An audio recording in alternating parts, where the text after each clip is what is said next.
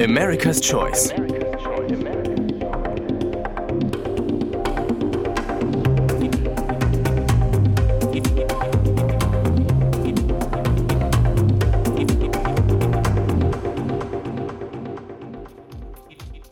Hallo und herzlich willkommen zu America's Choice, der USA-Podcast aus Berlin. Mit Stormy Annika Mildner vom Aspen Institute und mit Julia Friedlander von der Atlantikbrücke.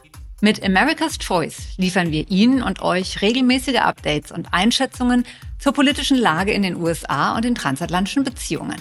Aktuell, überparteilich und im Gespräch mit wechselnden Gästen und Expertinnen aus Deutschland und Amerika. Heute ist Donnerstag, der 10. November 2022. Die Midterm Elections sind vorbei. Die USA haben in den Zwischenwahlen unter anderem einen neuen Kongress gewählt, aber auch 36 Gouverneure und zahlreiche wichtige politische Ämter auf der Ebene der Bundesstaaten. Die genaue Sitzverteilung und die neuen Machtverhältnisse im Repräsentantenhaus und im Senat waren im Vorfeld mit ganz großer Spannung im In- und Ausland erwartet worden. Denn die Zusammensetzung des neuen Kongresses hat weitreichende Folgen für die zweite Hälfte von Bidens Präsidentschaft. Und nicht nur das, sondern auch für die transatlantischen Beziehungen. Die Wahl ist auch ein erster Fingerzeig in Richtung Präsidentschaftswahl 2024. Und wie sehen die künftigen Mehrheitsverhältnisse im Senat und im Repräsentantenhaus aus? Welche Resultate der Gouverneurswahlen ragen heraus? Welche Auswirkungen hatten die Lage der US-Wirtschaft, die durch hohe Inflation, einen starken Dollar und Turbulenzen an der Börse gekennzeichnet ist, auf den Ausgang der Midterm Elections? Welche anderen Themen haben die Wählerinnen und Wähler besonders bewegt?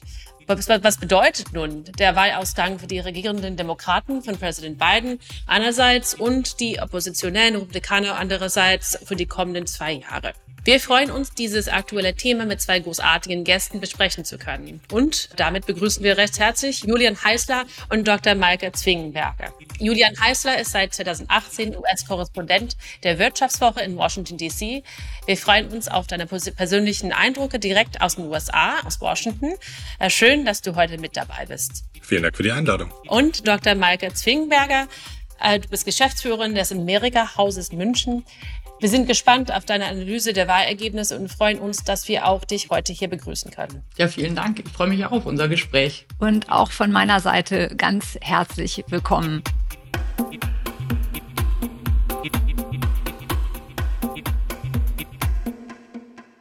Im ersten Teil von unserem Podcast wollen wir einen Blick auf die Ergebnisse der Zwischenwahlen werfen. Und ähm, Heute ist Donnerstag, also zwei Tage nach der Wahl. Ähm, und äh, wir müssen berücksichtigen, dass wir noch nicht alles wissen, ähm, weil noch nicht alles ausgezählt worden ist. Und ähm, das ist natürlich ein bisschen anders, als es früher gewesen ist, auch ein bisschen anders, als es hier in Deutschland ist. Es dauert einfach seine Zeit. Aber nichtsdestotrotz wollen wir eine erste Analyse der Ergebnisse machen und von euch, äh, Maike und Julian, auch lernen, ähm, was so die wichtigsten Takeaways sind. Ähm, aber bevor ich an euch beide übergebe, wollen wir zuerst einen O-Ton hören aus den USA direkt. Und wen wir hören werden, ist Floridas Gouverneur Ron DeSantis. Er hält eine Rede, nachdem er seine Wiederwahl gewonnen hat und die Republikaner in Florida drei Sitze von den Demokraten im Repräsentantenhaus übernommen haben. Now, thanks to the overwhelming support of the people of Florida, we not only won election, we have rewritten the political map. Thank you for honoring us with a win for the ages. Florida ein ganz wichtiger Staat, den man sich genauer anschauen muss, auch im Hinblick auf die 2024 Wahlen. Und wir hören noch einen zweiten O-Ton, und zwar der Demokrat John Fetterman in seiner Siegesrede, nachdem er im heiß umkämpften Rennen um den Senatssitz von Pennsylvania gegen den von Trump unterstützten Dr. Mehmet Hat. I never expected that we were going to turn these red counties blue, but we did what we needed to do, and we had that conversation across every one of those counties. And tonight, that's why I'll be the next U.S. Senator from Pennsylvania. Bei beiden möchte man fast mitklatschen. Ähm, so spürt man die Stimmung durch die Siegesreden ähm, hindurch. Ähm, Maike, vielleicht kannst du damit beginnen, uns einmal darzulegen, was jetzt das Ergebnis der Wahlen wirklich gewesen ist. Ähm, ist es zu so einer roten Welle gekommen, wie manche erwartet haben? Konnten die Demokraten vielleicht doch mehr verteidigen? Wie sieht's, äh, wie sieht's aus? Ja, also die rote Welle überall angekündigt, ähm, von den Republikanern erwünscht, würde ich mal sagen, ist es nicht gewesen. Ich dachte auch im Vorfeld schon, dass die Erwartung äh, eine vielleicht nicht berechtigte ist. Ähm, interessant ist aber trotzdem genau hinzuschauen, welche Kandidaten aus den einzelnen Parteien dann auch durchgekommen sind. Das finde ich ist eins der spannenden Ergebnisse dieser Midterm Election. Und da kann man ja auch jetzt schon hinschauen, auch wenn wir genau besonders die Senatswahlen ähm, in Georgia wird ja erst im Dezember entschieden werden und so weiter, noch gar nicht alle Ergebnisse haben, noch nicht genau wissen, wie das Ergebnis im Senat ist. Es sieht so aus, als würden die Republikaner jedenfalls das Repräsentantenhaus ähm, mehrheitsmäßig für sich entscheiden. Das heißt, auch der Speaker of the House wäre dann ein Republikaner. Und das verändert natürlich auch im Hinblick auf die Perspektive nach Europa und unsere transatlantischen Themen vielleicht einiges. Nochmal zurück zur roten Welle. Also die rote Welle war es nicht. Ich finde trotzdem ist sehr spannend zu sehen, welche republikanischen Kandidaten durchgekommen sind. Ähm, ein ganz, ganz zentrales Thema war Election Denial, also die ähm, Wahl eigentlich 2020 anzuerkennen oder nicht. Es gab einige republikanische Kandidaten, die sich da und Kandidatinnen, die sich so positioniert hatten, dass sie eben als Election Denial Kandidaten aufgetreten sind. Davon sind relativ wenig durchgekommen. Das ist äh, aus meiner Sicht gut weil es für die demokratischen Prozesse in den USA doch dramatisch ist, wenn Wahlergebnisse nicht anerkannt werden. Wir sollten vielleicht über äh, J.D. Vance sprechen, der im, im Senat gewählt worden ist in Ohio und eben eine starke Unterstützung von Trump erfahren hat, selber auch, finde ich, eine sehr interessante Person ist. Kommen wir bestimmt noch drauf zu sprechen. Ich fand auch ähm, ganz wichtig, dass bisher zwar äh, die Situationen an den Wahlurnen und davor, im Gegensatz zu dem, was wir in Deutschland kennen aus Wahlen, nämlich wir gehen in Schulen, wir gehen an, an öffentliche Orte, die ähm, von Verwaltungsbeamten betreut werden, ähm, ist es ja in den USA immer, immer anders. Also da spielt sich einiges ab vor den Wahllokalen. Vielleicht, Julian, ähm, kannst du auch noch ein bisschen berichten aus, aus Washington, was da gewesen ist. Aber jedenfalls war ich bisher äh, beruhigt, dass doch nicht so viel Dramatisches sich ereignet hat, weil wenn Personen in Militärkleidung ähm, und mit in den Staaten, wo Open Carry erlaubt ist, mit womöglich äh, Be Bewaffnung im Kontext der der Wahlen da unterwegs sind, dann ist es doch vielleicht auch eine Intimidation, die ähm, weitere Konsequenzen nach sich zieht. Da habe ich jetzt relativ wenig gesehen. Also das würde ich sagen, ist auch ein ganz wichtiger Punkt. Die Wahlen sind relativ friedlich und geordnet abgelaufen. Es gibt natürlich an einigen Stellen Wahlurnen, die nicht funktioniert haben oder Wahlsysteme, die nicht funktioniert haben. Da werden wir sicher auch noch einiges dazu hören. Aber das ist aus meiner Sicht ein ganz wichtiger Punkt gewesen. Dann ähm, offensichtlich die, dieses Thema, ähm, was die Demokraten sehr für sich nutzen konnten, um die Dobbs Decision. Also die Analyse sieht so aus, dass äh, das Abtreibungsthema auch gerade bei Gouverneurswahlen, diejenigen Kandidatinnen, Michigan zum Beispiel, die sich da sehr stark gemacht haben, ähm, damit auch demokratische Stimmen hinter sich vereinen konnten. Also das wäre aus meiner Sicht ein, ein dritter sehr wichtiger Punkt.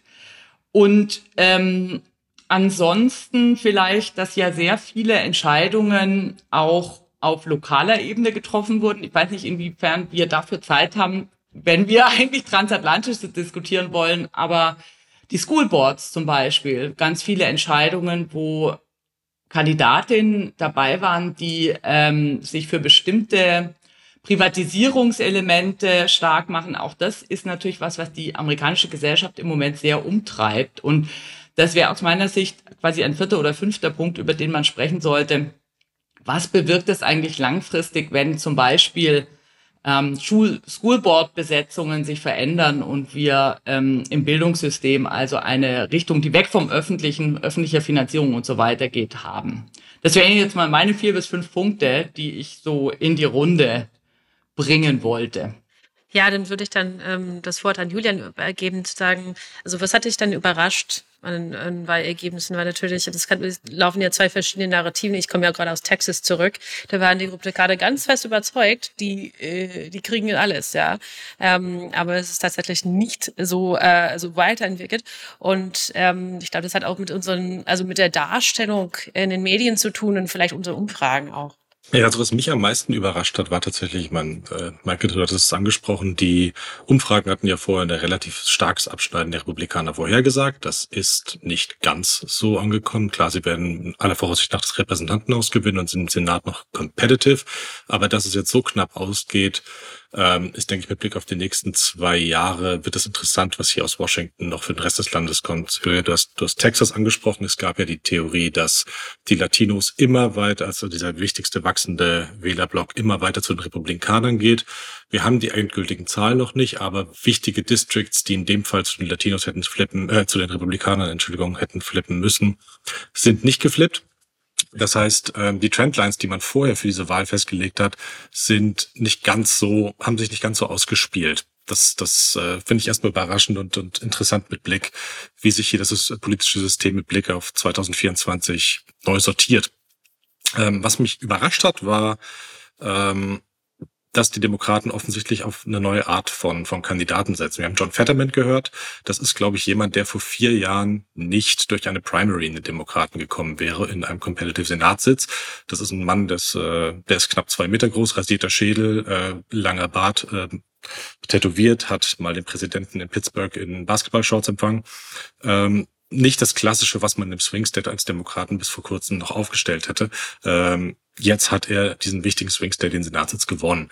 Gleiches gilt irgendwie in Georgia. Raphael Warnock hat vor zwei Jahren schon gewonnen. Schwarzer Pastor, den hätte man als demokratische Partei im Süden vor vielen, vor, vor relativ kurzer Zeit noch nicht aufgesetzt. Und das, das zeigt mir, dass da neue Constituencies, neue, neue Interessengruppen möglicherweise mittlerweile in der Lage sind, ihre demokratischen Kandidaten durchzusetzen.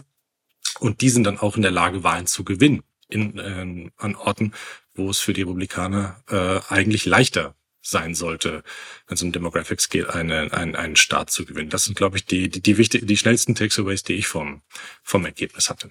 Ähm, ihr habt ja schon wichtige Themen angesprochen, also wichtige Wahlkampfthemen. Also ihr hattet ähm, auf die das Thema Abtreibung hingewiesen, aber auch auf die wirtschaftliche Lage und Inflation. Ähm, mit Exit Post kann man ja so ein bisschen bemessen, was die wichtigsten Themen gewesen sind ähm, jetzt für die Wahlen. Und mit diesen Exit Polls kann man auch ein bisschen schauen, wie die Bewertung der äh, bisherigen beiden Administrationen so ausgefallen ist. Und ähm, es war natürlich jetzt keine, keine direkte Abstimmung zu Bidens Politik, aber indirekt vielleicht doch so ein bisschen. Ähm, Maike, was waren denn die aus deiner Sicht die großen Themen insgesamt? Und wenn man noch ein bisschen genauer schaut, ähm, unter den Demokraten und Republikanern, da gab es doch sicherlich auch Unterschiede, oder? Ja, also ähm, ich würde sagen, ein ganz großes Thema, das wir jetzt noch nicht angesprochen haben, aber für den Wahlkampf eine, eine unglaublich große Rolle gespielt hat, das hat mit beiden gar nicht so viel zu tun, ist Crime, würde ich sagen. Und äh, weil du angesprochen hast, Republikaner und Demokraten, da eben auf ganz unterschiedliche Art und Weise, weil die Republikaner dieses Thema ja meistens besetzen, indem sie ähm, indem sie eine stärkere Polizeigewalt fordern und auch mit gewissen ähm, Übertreibungen ähm, klare kriminelle äh, Kontexte ausmachen wollen, die es vielleicht nicht unbedingt gibt, während die Demokraten, die, ähm, wenn sie denn linke Demokraten sind, also ähm, AOC zum Beispiel hat da ja auch viel zu gesagt, dass es eigentlich um, um Gun Control, also um Waffengesetze mehr gehen muss. Das war sicher ein großes Thema, ähm, das, glaube ich, eine ganz große Rolle gespielt hat. Aber wie du sagst, die wirtschaftliche Situation ist extrem wichtig, ist was, was wir, was wir aus allen Wahlen kennen, eigentlich in den USA, dass die persönliche, ganz persönliche wirtschaftliche Situation eine ganz große Rolle spielt. Und da würde ich jetzt ähm, sagen, ähm, ist Präsident Biden gar nicht schlecht weggekommen. Also im Vorfeld hatte man das eigentlich nicht erwartet, aber die ähm, vor allem die Zahl derjenigen demokratischen Abgeordneten, die fürs Haus gewählt wurden, ist bei den Analysten ja ähm, wird als überraschend hoch gesehen, wie viele durchgekommen sind und auch da ein Zusammenhang eigentlich zur Leistung Bidens. Also sie haben, da haben jetzt sehr viele Menschen nicht unbedingt Demokraten gewählt, weil die Leistung so gut war, aber im Grunde haben, sehen Sie doch, glaube ich, dass mit dem Infrastrukturpaket die Demokraten und Biden einiges getan haben. Denn in der Vergangenheit war es ja so, dass bei den Midterm-Elections der Swing in die andere Richtung immer sehr viel höher war. Also insofern muss man, finde ich, das eigentlich fast als ein positives Ergebnis für den Präsidenten und für die momentane Administration rechnen, dass so viele Demokraten gewählt wurden. Jetzt nicht dezidiert immer mit dem Argument, ja, alles richtig gemacht, aber man hätte eigentlich erwarten können, dass die Reaktion auf die schwierige, sehr, sehr schwierige Situation, wirtschaftliche Situation in den USA im Moment eher eine andere ist, nämlich, dass die Leute dann sagen, ja, jetzt wähle ich die andere Partei, weil die versprechen mir irgendwie bessere Maßnahmen. Und das ist nicht passiert. Also insofern finde ich, ist es eigentlich ein gutes Zeichen. Ich glaube, es wird ein bisschen komplizierter werden. Natürlich, weil wenn es einen geteilten Kongress geben wird und die Wahrscheinlichkeit ist ja ziemlich hoch, dann wird auch die Umsetzung, alles was Budget angeht und so weiter, natürlich sehr viel schwieriger von der Entscheidungsfindung. Aber im Bayerischen würde man jetzt sagen, ähm, Biden ist nicht abgewatscht worden, würde ich sagen. Präsident Joe Biden hält eine Woche vor den Zwischenwahlen am 2. November eine Rede, in der er die Bedrohung der amerikanischen Demokratie zum zentralen Thema der Midterms erklärt. Und den hören wir mal kurz, ähm, bevor wir dann ähm, von Julian und Maike nochmal zu dem Thema hören. I know there's a lot at stake in these midterm elections, from our economy to the safety of our streets to our personal freedoms, the future of health Social Security, Medicare. It's all important. But We'll have our differences. We'll have our difference of opinion. And that's what it's supposed to be. But there's something else at stake. Democracy itself. Julia. Ja, also äh, äh, ich glaube, die Frage ist, ähm, wie viel Demokratie wirklich ins Spiel war. Ja, oder ist es, ähm, das unsere Wahlsystem ist immer messy gewesen. Ähm, wir wussten immer, das ist, weil es wirklich eine Entscheidung Trump oder nicht Trump und wenn die Trump-Kandidaten auch gewinnen, das in die ist die Demokratie wirklich am Abgang. Und das ist, das ist ein bisschen, also von aus meiner Perspektive ein bisschen dramatisiert. Ähm, aber ist das, ist so eine Darstellung äh, gut angekommen in, bei den amerikanischen Wählern, Julian, oder ist es ein bisschen zu abstrakt? Ähm, es scheint gezogen zu haben. Ich glaube, in den Exit Polls waren Dinge wie Demokratie, ähm, Sorge ums politische System doch verhältnismäßig weit oben, aber natürlich deutlich unter dem Thema Wirtschaft. Und ich glaube auch Abtreibung war äh, den Wählerinnen und Wählern dann doch noch wichtiger.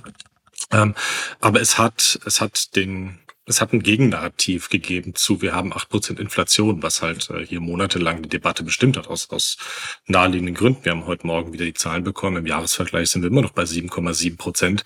Also, dass äh, die Demokraten da mit so geringen Verlusten rausgegangen sind aus dem Haus, ist ehrlich gesagt ein ziemliches politisches Wunder.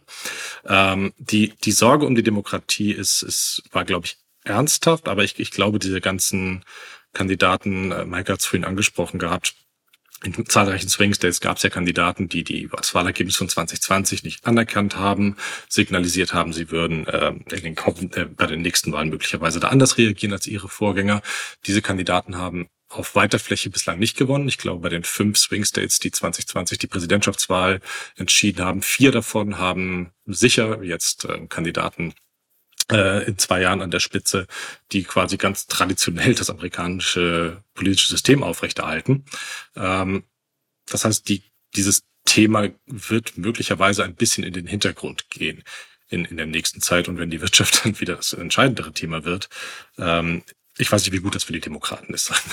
Ja, aber ja, und das, äh, du nennst es direkt beim Namen, also die Wirtschaftsfragen. Also äh, macht es einen großen Unterschied, wer denn die Mehrheit hat im, im Kongress äh, für die Auswirkungen und für die, für die US-Wirtschaft oder für die Entscheidungen, die getroffen werden? Ähm, ich habe manchmal das Gefühl, ja, die, die dann gerade in der Macht sind, müssen schwere Entscheidungen treffen. Und naja, vielleicht hätten die Republikaner ein bisschen weniger äh, Geld ausgegeben, so gerade in, diesen, in diesen äh, Rettungspaketen. Aber äh, irgendwie hm, bei Corona haben sie das trotzdem gemacht. Also welche Auswirkungen gibt es jetzt oder, oder gibt es nicht? Ich denke, wir müssen uns darauf einstellen, dass keine großen wirtschaftspolitischen Impulse die nächsten Jahre kommen werden. Also du hast die Corona-Zeit angesprochen, da dürfen wir nicht vergessen, hatten wir einen republikanischen Präsidenten im Weißen Haus, der jetzt äh, Haushalts, den Haushalt zusammenhalten, das Ganze, das war jetzt nicht die Priorität der Trump-Administration, sondern die, die Tatsache, populäre Programme aus der Tür zu bekommen, war, glaube ich, etwas, das, äh, das, das dem ehemaligen Präsidenten unideologisch wichtig war. Die Biden Administration hat, hat viel gemacht durch den demokratischen Prozess bekommen mit knappen Mehrheiten. Ähm, das das äh, Rettungspaket, das Infrastrukturpaket, das zweite Reconciliation-Paket. Und solche Ausgabensachen werden die Republikaner jetzt nicht mitmachen. Ich erwarte, gesetzgeberisch erwarte ich ehrlich gesagt nichts von Substanz mehr in den nächsten zwei. Es wird, also es wird immer irgendwelche Gesetze zur Schützung der Nationalparks oder sowas. Es werden schon Dinge passieren, aber große Reformprogramme, die auf die auf die Wirtschaft einen großen Einfluss haben, erwarte ich jetzt erstmal nicht mehr. Ähm, natürlich kann der, der, der Verwaltungsstaat, also die Regierung, auch noch viel, viel machen, äh, was auch auf die Wirtschaft Einfluss hat, aber das ist halt was anderes als Gesetze. Julian, darf ich dazu gerade nochmal ähm, vielleicht nicht was fragen oder beziehungsweise kommentieren? Ich habe auch den Eindruck, dass die Politik, die die ähm, Biden-Administration gefahren hat, also wenn man sich anschaut, auch die, ähm, die FED und so weiter, dass, dass es im Grunde eine Politik ist, die zwar eine Rhetorik ähm, sehr stark auch immer Working Class betont war, aber im Grunde mit dem Infrastrukturpaket und so ja auch, ähm, also du hast, glaube ich, absolut recht, dass die republikanisch, eine republikanische Regierung würde sicher nicht so viel staatliche ähm, finanzielle ähm, Bereiche bereitstellen, aber dass trotzdem eigentlich die unternehmerischen Ziele auch durchaus erreicht sind. Das heißt, es gibt da auch gar kein ähm, so, so eine große, ähm, wie soll man sagen, Aktivität in diese Richtung, weil im Grunde die Working Class mit der Rhetorik sehr stark bedient wurde, aber im Grunde die Infrastruktur auch sehr stark auf die unternehmerischen Kontexte ausgelegt ist. Und dann würde ich gerne noch einen Punkt sagen, nochmal zu Pennsylvania, weil da, ich weiß nicht, ob die, die Rede, die ihr eingespielt habt, tatsächlich auch die, die Pennsylvania-Rede war von beiden.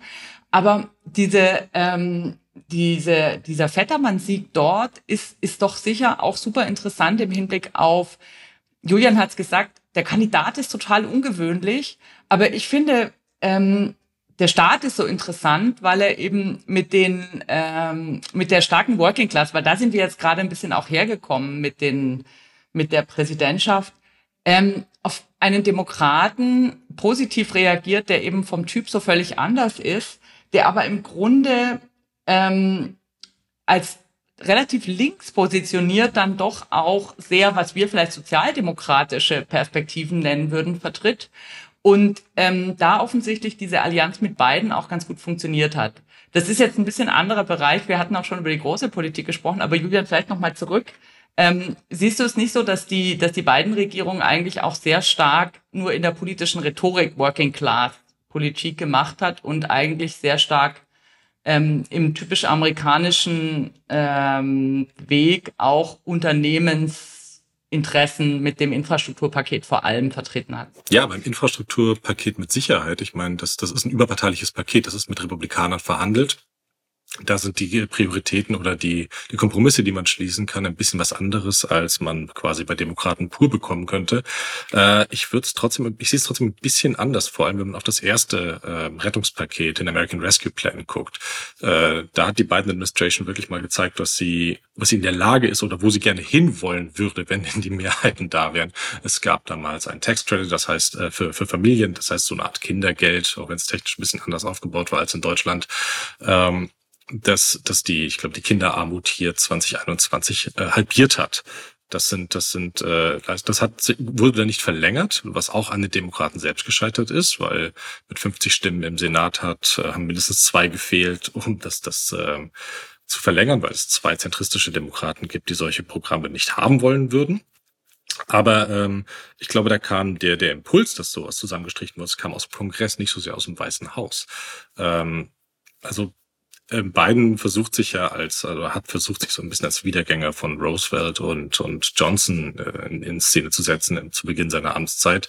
Äh, es waren zwei demokratische Präsidenten, die mit durch ein sehr progressives Programm aufgefallen sind, damit auch zeitweise zumindest sehr erfolgreich waren, die aber auch massive Mehrheiten in beiden Kongresskammern hatten.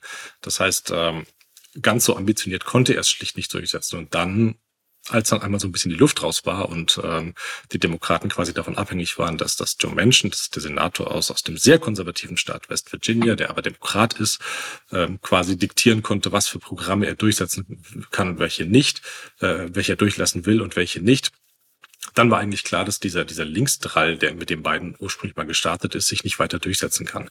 Jetzt mit, wenn es klar zwei mehr Fettermans damals gegeben hätte im Senat, hätte das anders aussehen können, aber jetzt haben das Repräsentantenhaus nicht mehr. Das heißt, ich erwarte da jetzt keine großen progressiven Sprünge in den nächsten Jahren. Ja, vielen Dank für die Einschätzung. Ähm, ich würde gerne noch einmal zurückspringen zu dem, womit du, Maike, begonnen hast, mit nämlich mit deinen Beobachtungen, ähm, mit deinen positiven Beobachtungen äh, zur Wahl, nämlich dass eigentlich alles ganz friedlich und auch geordnet ähm, abgewickelt worden ist und ähm, dass es eigentlich auch nicht große technische Probleme gegeben hat und ähm, dass das erstmal sehr gut ist. Ähm, nun, auf der anderen Seite ist es aber auch schon so, manche Wahl, ähm, Wahlen müssen ja noch ausgezählt werden. Also in manchen Bundesstaaten und auch bei Gouverneurswahlen. Und du hattest auch erwähnt, also ihr beide hattet erwähnt, dass das ähm, Problem der Election äh, Result Deniers äh, nicht vom Tisch ist. Und ähm, dazu wollten und, und, und dementsprechend auch die Frage der ähm, Stabilität der Demokratie noch nicht ganz beantwortet ist. Also man kann jetzt noch nicht sagen, alles ist gut gelaufen und deswegen ist alles alles prima, alles alles gut. Ähm, und da haben wir auch noch mal einen anderen äh, O-Ton mitgebracht. Und zwar die äh, republikanische Gouverneurskandidatin in Arizona, ähm, Carrie Lake, ähm, die in ihrer Wahlparty ähm, ihren Auftritt schon mal genutzt hat, um ihre Anhänger vorzubereiten auf einen Kampf, den sie gerne führen möchte, wenn sie doch äh, gegenüber ihrer Gegenkandidatin unterlegen äh, hat. I kind of feel like it's day, it's a it's a Groundhog Day. We had November 3rd, 2020. That was called Incompetency 101. Then we had August 2nd, 2022, Incompetency in Elections 202. And now we're at Incompetency in Elections 303. We need honest elections and we're going to bring them to you, Arizona. I assure you of that. The system we have right now does not work. We, the people, deserve to know on election night the winner and the loser. And we will bring that kind of election back to Arizona. I assure you of that. Maike und, äh, und Julian, was ist von solchen äh, Ankündigungen und Kommentaren, was würdet ihr daraus schließen für die anstehenden Wahlen 2024?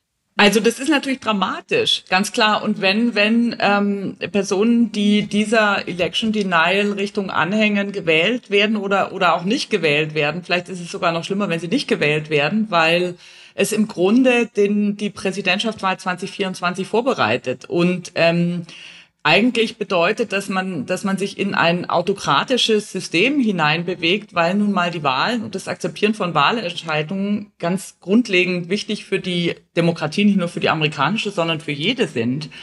Und die Prozesse, die beschrieben werden, also das ist ja auch so ein Transfer von, von Fragestellungen eigentlich, wenn hier betont wird, dass die Entscheidung am selben Abend noch feststehen soll. Ähm, Im Grunde sind die Prozesse, wie die Wahlen durchgeführt werden in den einzelnen Staaten und dann auch nochmal, ja, je nachdem, ähm, wo und wie die Stimmen abgegeben werden können, so unterschiedlich, dass es natürlich, wenn man an die Größe des Landes denkt und die Möglichkeiten ähm, Absentee Ballots zu, also Briefwahl würden wir es im Deutschen nennen, quasi abzugeben. Das ist ja organisatorisch überhaupt nicht mehr möglich. Also da werden Versprechungen gemacht, die überhaupt nichts mit der aktuellen Situation zu tun haben, denn äh, Wahlen auszuzählen, liegt eben nicht mehr daran, dass diejenigen äh, vor Ort sitzen und die Wahlzettel irgendwie in die Hand nehmen und in Listen eintragen, sondern das wird natürlich überall elektronisch gemacht. Und also insofern wird der Kontext verschoben. Aber die dramatische Ankündigung ist, wir werden die Wahlergebnisse nur noch akzeptieren, wenn sie für uns sprechen. Und wenn wir dagegen sprechen, wenn sie dagegen sprechen, werden wir alles tun, sie nicht zu akzeptieren. Und das ist ein autokratisches System. Also ähm, und insofern ist es, ist so jemand eigentlich auch nicht wählbar. Und wenn die Personen gewählt werden, dann bedeutet das aus meiner Sicht Dramatisches für die amerikanische Demokratie. Und vor allem im Hinblick auf die nächsten anstehenden Präsidentschaftswahlen.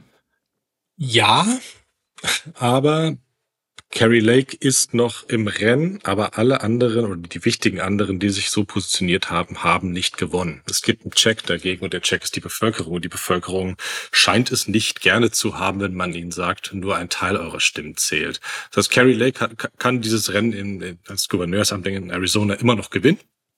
Selbstverständlich. Und dann sollte die beiden Administration oder die beiden Kampagne 2024, so es denn eine gibt, vermutlich sich ein Path zu 270 Electoral Votes bauen, der um Arizona durch rumgeht, was undemokratisch ist, was nicht gut ist. Aber die, die, die breite, also autoritäre System für dich Stand jetzt noch ein bisschen viel Gefahr ist, ist da. Ich will das nicht kleinreden, dass äh, hier sich die Dinge durchaus zum Negativen verändern können. Aber Stand jetzt ist es nicht so. Wie gesagt, ich habe es vorhin, glaube ich, kurz erwähnt, von den fünf Staaten, die 2020 entschieden haben, vier davon haben ähm, jetzt mit Sicherheit in zwei Jahren ein Team in place, das das äh, Wahlsystem äh, und Wahlrecht respektiert. Arizona ist der eine Outlier und da wissen wir noch nicht, wie es ausgeht. Ähm, ja, äh, auch witziger Nebenaspekt. 2020 ähm, lag Trump in den frühen Auszählungen in Arizona vorne. Da gab es die Demonstration vor den äh, Stop the Count, dass man jetzt aufhören so zu zählen, solange er noch vorne liegt. Carrie Lake fordert das interessanterweise heute nicht. Sie liegt nämlich auch hinten. Ja, danke. Es ist äh, schwierig zu verallgemeinern auf jeden Fall. Ähm, vielleicht hat man, also man, hat man in den USA doch also ein bisschen Bauchgefühl für Bullshit. Ähm, also wenn ich das so schön formulieren darf. Meine letzte Frage ähm, wäre dann, also man, man, es herrscht ja in Deutschland so ein sehr großes Interesse für die äh, für die Ergebnisse der, der Zwischenwahlen in den USA. Das es geht in den USA hauptsächlich um Innenpolitik, um innenpolitische Themen, aber trotzdem in jeder Schlagzeile hier in Deutschland liest man über die, über die USA an, wie es, ähm, wie es gewählt wird. Ähm, was sind denn eigentlich die Auswirkungen äh, für, für Deutschland oder für Europa, für, das, für die transatlantischen Beziehungen? Also das ist, das, das ist äh, teilweise auch abstrakt und auch sehr konkret ähm, gleichzeitig. Also das ist, ich, ich würde dann an, an äh, euch beide so diese Frage stellen. Also jetzt am Ende, ähm, wir haben das jetzt angeguckt äh, mit großem Interesse ähm, und vielleicht auch ein bisschen mit, mit Skepsis. Ähm, aber was passiert denn jetzt für uns gemeinsam? Schauen wir mal auf die Ukraine, würde ich sagen. Ähm, wenn die Repräsentantenhausmehrheit an die Republikaner geht, wonach es ja aussieht, ähm, da gibt es dann durch äh, einen, einen gewissen Push von Seiten des, des rechten Flügels der Republikaner, die, die militärische Unterstützung für die Ukraine vielleicht nicht einzustellen, aber deutlich zurückzufahren. So, das ist nicht die Position, mit der die Biden Administration arbeitet. Die Biden Administration will, glaube ich, da weiter so gut unterstützen, wie sie kann, aber das muss halt finanziert werden. Die Finanzierung müssen durch den Kongress. Das heißt, hier könnte es knirschen. Ansonsten, äh, ich, ich erwarte, also es wird im Kongress eine Mehrheit nach wie vor dafür geben, die Ukraine ordentlich zu finanzieren oder den, den, die Verteidigung der Ukraine zu finanzieren. Die Frage ist, ob äh, wer auch immer die Republikaner im Repräsentantenhaus anführen wird, diesen, diesen Streit mit seinem eigenen rechten Flügel aufnehmen wird, denn in Zeiten knapper Mehrheiten ist eine Position als Führer eines der Republikaner im Repräsentantenhaus keine sehr komfortable. Ähm, da sehe ich potenzielle Schwierigkeiten auf uns zukommen. Ansonsten, wenn es um Dinge wie NATO geht, wenn es um Dinge wie Handel geht oder sowas, das das ist Administration Policy. Da hat sich jetzt erstmal nichts großartig verändert. Es kann in zwei Jahren, wenn das Weiße Haus an einen Republikaner fallen sollte, kann sich das wieder ändern. Für den Moment, ich glaube, die Zwischenwahlergebnisse haben für das deutsch-amerikanische äh, Verhältnis keine riesigen Auswirkungen oder Veränderungen. Ich sehe das ein bisschen ähm, ähnlich, weil die transatlantischen Beziehungen im Moment ja eigentlich auch ganz gut funktionieren. Ich meine, es gibt natürlich Reibungspunkte, von den von dir genannten, Julia, würde ich jetzt auch, Julian, würde ich, würde ich China auch noch, noch als einen Punkt nennen, wo wir ja ähm, in den Bundesregierungen zumindest auch ein bisschen unterschiedliche Perspektiven haben. Ähm, und diese Ukraine-Thematik ist ja auch schon angesprochen worden, also von ähm, Kevin McCarthy. Aber wenn ich es richtig gesehen habe, dann ist noch gar nicht so ganz klar, ob er überhaupt der der Mehrheitsführer würde, weil er, weil es jetzt gerade ein bisschen strittig ist. Also wir werden sehen. Aber insofern denke ich, dass die die transatlantischen Beziehungen, die im Hinblick auf, du hast es auch genannt, gerade NATO und sicherheitspolitische Themen, doch wieder sehr viel ähm, koordinierter sind, würde ich sagen, dass, dass diese Effizienz auch in der transatlantischen Zusammenarbeit ähm, natürlich da behindert wird, wo Gelder nicht mehr freigegeben werden und die Macht hat der Kongress. Und ich würde vielleicht noch ein Thema hinzufügen. Ich glaube, es wird noch ein bisschen komplizierter, was Klimathemen angeht. Ähm, aber da sind wir jetzt selber mit unserer Versorgungsproblematik in Deutschland mit Erdgas und so weiter, wo, wo wir, wir verhalten uns gerade auch etwas anders der geplanten ähm, Ziele unserer Koalitionsverträge. Also insofern bin ich sehr gespannt, was im Hinblick, wir haben jetzt auch gerade eine, ein wichtiges Treffen im, im Klimakontext. Das hat jetzt bei der Wahl zum Beispiel auch in den USA, also ich, ich habe an keiner Stelle eigentlich groß gesehen, dass ähm, die Klimathematik und die ähm, zukünftigen, na klar, Technologiefragen spielen immer eine Rolle, aber ansonsten hat das keine Rolle gespielt. Und insofern ist es gut, dass die transatlantischen Beziehungen sich stabilisiert haben. Und das hat natürlich mit den agierenden Politikern zu tun. Und wenn wir irgendwann, jetzt hat die Diskussion ja schon wieder begonnen, mögliche Präsidentschaftskandidaten 2024, da spielt natürlich jetzt im Moment der Präsident Biden und auch jemand wie Anthony Blinken, also Transatlantiker, eine extrem große Rolle. Und ähm, die Außenpolitik wird zu großen Teilen von der ähm, vom Weißen Haus gemacht. Insofern glaube ich, dass wir da eine gewisse Kontinuität haben. Ich fand es auch sehr spannend zu hören, dass Direktinvestitionen für die USA überall ähm, aus Deutschland, aber auch aus Europa hochgehen. Natürlich, weil die Energieversorgungslage dort sehr viel besser ist und habe mich jetzt gefragt, ob zum Beispiel ähm, in Georgia das dann mit einem Gouverneur Brian Kemp, weil Bayern äh, hat eine hat eine Partnerschaftsverhältnis mit mit Georgia, ob jetzt das dazu führt, dass auf dieser Ebene, weil wir haben ja eben nicht nur die bundesstaatliche Ebene oder die Bundesregierungsebene, sondern auch die, die einzelstaatliche, muss es eigentlich noch große Erleichterungen geben. Also was wirtschaftspolitische Zusammenarbeit angeht, glaube ich, ähm, wird es sogar nach den Midterms vielleicht an der einen oder anderen Stelle noch einfacher, wobei Brian Kemp auch vorher schon der Gouverneur in Georgia gewesen ist. Aber da gibt es also sehr viele Ebenen und nicht nur die, die Bundesregierungsebene. Und auf diese Ebene müssen wir auch immer schauen und werden wir auch in Zukunft immer wieder schauen ähm, in unserem Podcast. Aber Julia, ich glaube, wir sind auch schon fast am Ende angekommen, oder? Leider. Das ist natürlich ein sehr, ein sehr spannendes Thema und es sind, ähm, es war also ein wirklich schön, zwei richtig guter Kenner dabei zu haben und dann hier in, in, auf deutsche Sprache so zu, zu erklären, was äh, tatsächlich nun in den USA abläuft. Ja, und eine Stimme direkt aus den USA, aus Washington. Ähm, Julian Heißler, vielen Dank nochmal an dich. Und ähm, auch eine echte Amerika-Kennerin aus München, Maike Zwingenberger, auch an dich ganz herzlichen Dank für eure Einschätzungen. Und es bleibt spannend, oder? Absolut. Absolut. Für uns bleibt es auch spannend. Deswegen bleibt mir nur noch zu sagen an unsere Zuhörer, der nächste Podcast kommt bestimmt. und deswegen hört wieder rein. Ähm, es hat Spaß gemacht und bis bald.